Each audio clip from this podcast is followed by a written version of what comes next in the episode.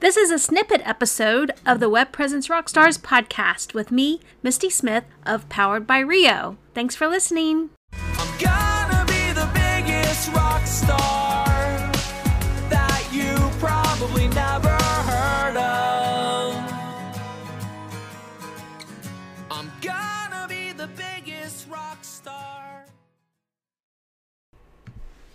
Hey y'all, welcome back to another snippet episode.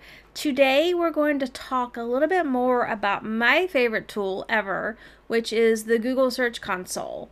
And if you're not using the Google Search Console, come on y'all.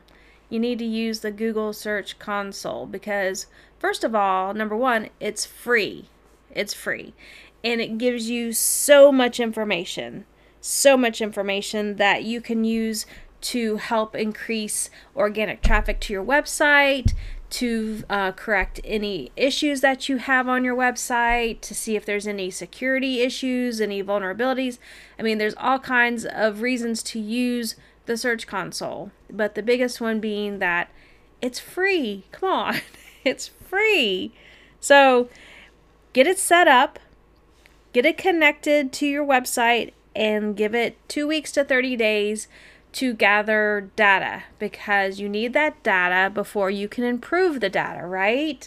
Yes. If you just start jumping in, you can't really measure your improvements. So you need to see the uh, you need to get a baseline of data and then you start improving and then you can see if you are getting the results you want or not. So get the search console. But today I'm going to tell you about how you can look at the core web vitals and see if there's any issues that Google is picking up through the search console. How cool is that, right? So instead of you running your little um, page speed insights all the time, this will tell you for sure what issues Google is picking up. Now, it may not show you every page on your website. You may not have an issue with every page on your website, or it may not be um, providing information on every page on your website. It's based upon how your website is indexed. So I'm looking at a client site right now, and and it's saying that um, on the mobile version of the website, there's 29 pages that need improvement. But that may not be all of the pages because I know for sure this website has a ton more than 29 pages. But this is all it's picked up on so far. And the issue is with these 29 pages is that they have an LCP issue, which means that the site is taking over 2.5 seconds to load.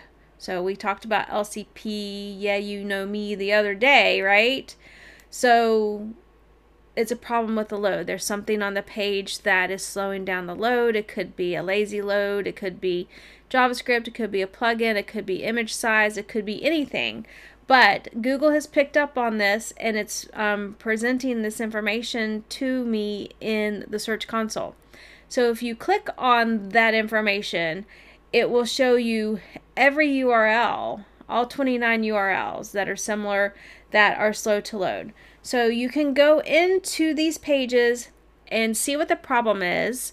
You can run a page a page speed insight test on every single page to see what the problem is, then you can fix it. And once you fix that or make improvements to that, you can come back to your Search Console and click on Validate Fix. However, just because you click on Validate Fix doesn't mean that your site's going to be validated within the next day or two. Sometimes it can take up to a month or so, and that's because I think it gets like put in a queue and unfortunately, your website is not a priority to Google. They're just giving you this information so that you know what's happening with your website, and any improvements that you can make to this will help with their reporting and their indexing and they them giving your website as a result in a search query. So, that's pretty cool, right? It will tell you everything that you need to know. It will tell you um, the core, core web vitals from mobile and desktop, which it looks like this one is okay. These um, good URLs or the 29 URLs look good on this one, but that's because it's desktop and not mobile. And we all know that there's a huge difference between how a website loads on desktop versus how it loads on mobile. And we also know that mobile is um, how your website is most likely going to be seen the most on. So you need to work on those mobile core web vitals and then hook your website up to the Search Console and give it some time to access your site and to analyze and index your site and all that kind of good stuff and see what issues you have and then go in and fix them. So, yet another reason to use the Google Search Console, right? Okay, hit me up if you have any questions. Thank you very much for listening. I really, really appreciate it. And I hope you guys have a great day and happy websiting.